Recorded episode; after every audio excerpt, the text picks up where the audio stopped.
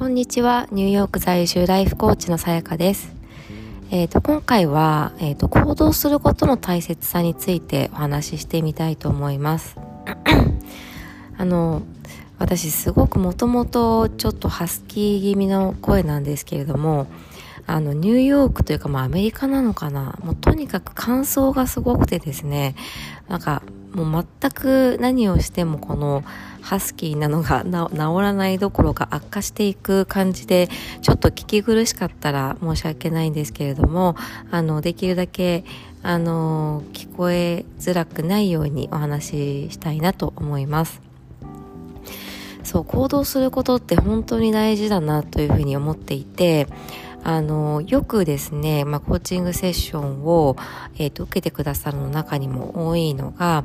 あのご自身のその頭の中でいろいろと考えていて、えーと、こうかなああかなみたいな形であの考えていてであのちょっと情報が足りていない場合とかもあるんですよね。例えばこれに対して興味があるっていうことを思っていてもじゃあ具体的にどういうふうにそれに携わればいいのかあのわからないとか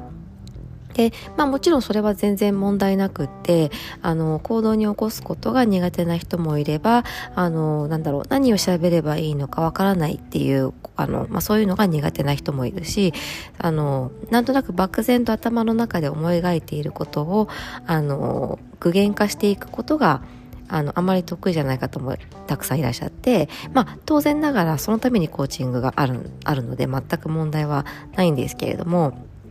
あの、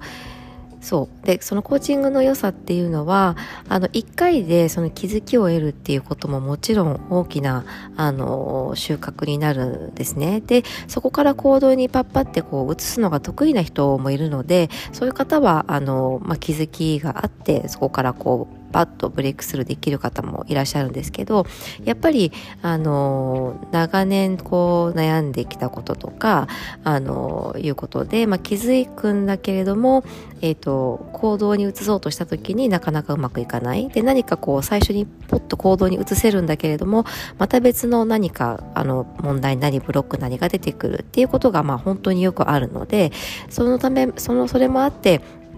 基本的にはコーチングっていうのは継続で受けていくのがいい。で、それは必ずその、えっ、ー、と、行動をして実現するところの行動まで持っていくっていうところが肝になっているので、まあ、あの、全然そのぼ、ぼやっとしていて行動がまだできていないっていうのはもう状態全然問題ないんですけれども、あの、結構ですねその行動をするとやっぱり見えてくるものがすごく違ってくる。でその行動する前に自分がこんな感じかなっていうふうに想像したものとはやっぱり別のことであったりとか想像もしなかったような起きたものことが起きてきたりとか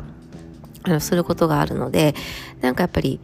あのなんとなくの方向性が分かったりしていたらとりあえず何かアクションを起こしてみるっていうことがすごく大切だなと思うんですね。まあそれについて調べてみるっていうことでもいいしあのとにかく何かやってみる動いてみる。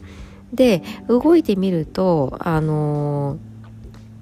なんとなくその同じようなことを考えている人たちと出会うことがあったりとかあこの人こういう情報をしてるんだなと思って誰かから情報がもらえたりとかあの、まあ、同じようなその何かを探しているパワーのエネルギーの人とこう引き寄せ合ってこうあの会うことでより一緒にこう頑張ることができたりとかでこれも結構大きいと思っていて。私も今ですね、あの、SNS をと通じたりとか、あとは、えっ、ー、と、まあ普通に、あの、別の形で友達になった人とかって自分でやっぱりこう仕事をしている人っていうのが、まあ、何人かいてそういう方々っていうのはやっぱりなんかこう励みになるんですよね。あのまあ、全くそのやっていることが違って交わらないケースであってもあのこんな風にやったらなんだろう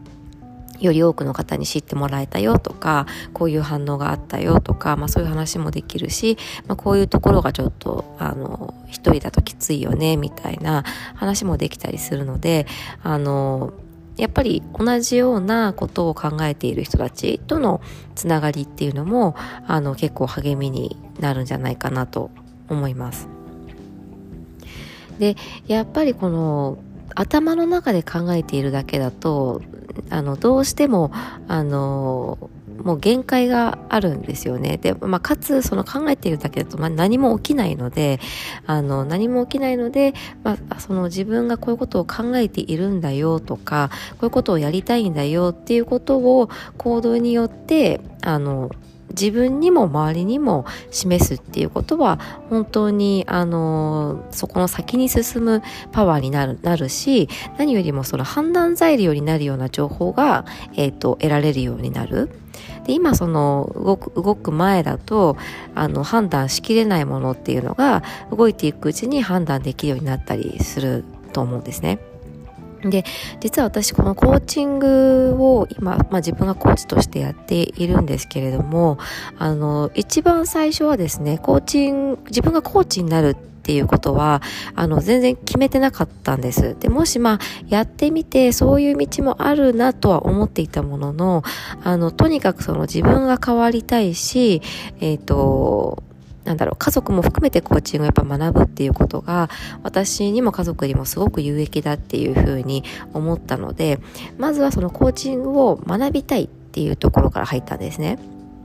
で、あの、最初からコーチになるつもりではなかったんですけれども、もう、あの、事前課題をやっている段階から、あ、もうこれは私がやりたいことだっていうふうに、ま、確信を持って、で、それはなぜかというと、あの、まあ、コーチング興味あるっていうことで、えっ、ー、と、スクールを探し始めたりとか、今コーチをしている人に少し話を聞いてみたりとか、コーチングに関する本を読んでみたりとか、あとはその申し込みをして、実際に、あの、まあ、ものすごい量の事前課題があったんですね。もう合計で200ページぐらいあったんじゃないかなと思うんですけど、の、あの、事前課題をやった。そこ、そのことで、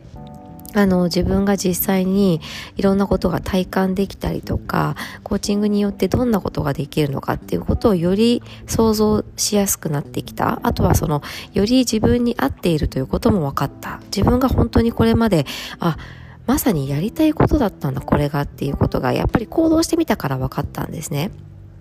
で、実はそのコーチングを学ぶって決めた、決める前に、まあ、何かしら勉強したいなっていうふうに思って、実は栄養学をやろうかなっていうふうにも思ったんです。で、あのー、私がすごくあの尊敬している白石里美さんっていう方がいらっしゃって、その方はそのニューヨークで、まあ、その栄養学を学ばれて、あのー、まあ、いろいろその栄養に関する、栄養とか美容に関する情報を発信されてるんですけれども、彼女が学んだあの学校も見たりしていたんで、あの見たり、見たりしてたんですね。で、やっぱりでもその情報をこの学校の案内とかをこう見たりとか、あの、栄養学でどんなことやるみたいなことをこう調べていく中で、ちょっとまあ興味はあるんだけれども、ここまでがっつり大変なあのカリキュラムで、かつ、あの、専門用語とかもいっぱいこう、これ、ここだと覚えるの大変だなとか、なんかそういうのが先に出てきちゃったんですね。なので、あ、私は興味はあるけれども別にここまでがっつり自分が学びたいというわけではないんだなっていうことも分かったんです。で、その後にまあコーチングにたどり着いたっていうのがあったので、あの、これもやっぱり一歩踏み出して調べるとか、人に話を聞くとか、あの、いうことをこう進めていったからどうしようかなっていう判断ができるようになった。っていうのがあったので、とにかくとにかく、あの、わからない時は行動してみる。まあ、その、まっさらな状態からやりたいことが何かを見つけたいっていう場合は、もう最初から本当コーチング受けるのが早いのかなと思うんですけれども、なんとなくこう、あの、それが分かっている場合で判断つかない場合とか、いうこともあると思うんですよね。で、あの、うん、そういう時はぜひですね、いろいろとこう一歩踏み出して、あの、聞いてみたりしてください。あの、実は私のフォロワーさんの中でも、あの、全くそのやり取りをする前に、したことがない時に、あの、コーチングについてちょっと興味があるんですけどっていうことでお問い合わせくださった方もいたりしたんですね。で、最初その、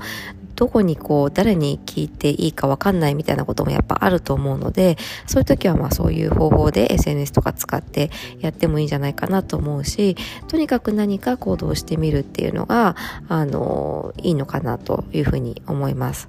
で学校を選ぶ時もやっぱり私最初実は今通っている IPEC っていうところとは違うところをもう申し込むつもりでいたんですけれどもいろいろと話を聞いている中であちょっとなんかこう何ですかね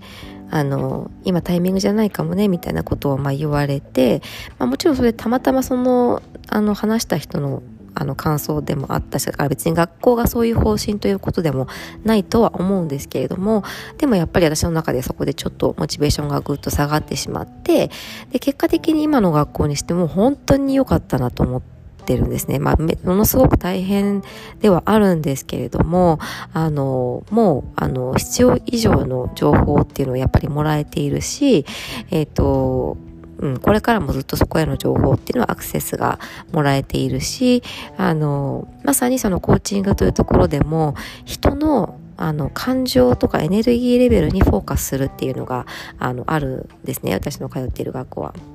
そこも、そこについても、あの、単なるそのアクションを、えっと、促していくためのコーチングではなく、もう本当に、あ、あの、あの、こ、こう、なんかコーチだ風、風っていう風に、あの、WHO の風ですね。あの、誰っていう、をよく言われるんですけど、その、あの表面的なその行動ではなくってもう中の感情をコーチしなさいていうふうによく言われていて、まあ、そういうところも含めて今の学校にして本当に良かったなと思っているので、まあ、それも本当にいろいろとこう動いて学校探しをしたからだなというふうに思うのであの行動するって大事だなっていうのが、うん、思います。でもう一つそのあの私はそのコーチングを勉強始めた時は、えっと、今息子が1歳、えー、3ヶ月かな？なんですけれども、まだその数ヶ月来て、4、5ヶ月かな ?5、6ヶ月かな、まあ、本当にまだ手がかかっていた時期ではあったんですけれども、なんかその、自分のパッションがある時にやっぱりやるのがいいなって思ったので、あんまりその子供が小さいから今はできないとかいうふうに思わずに、あの、始めようと思ってやったんですけれども、意外とその、まあ、大変はもちろん大変なんですけれども、その、情熱があったりとか、やりたいっていう気持ちがあれば、やっぱりできるなっていうふうに思ったので、あの、そういうところもですね、ぜひ、あの、先延ばしにもししようみたいな風に考えている方がいらっしゃったら、あの、ぜひ、その、先延ばしにせずにどういう風にできるかなっていう風にもぜひ考えてみていただけたらいいんじゃないかなと思います。はい。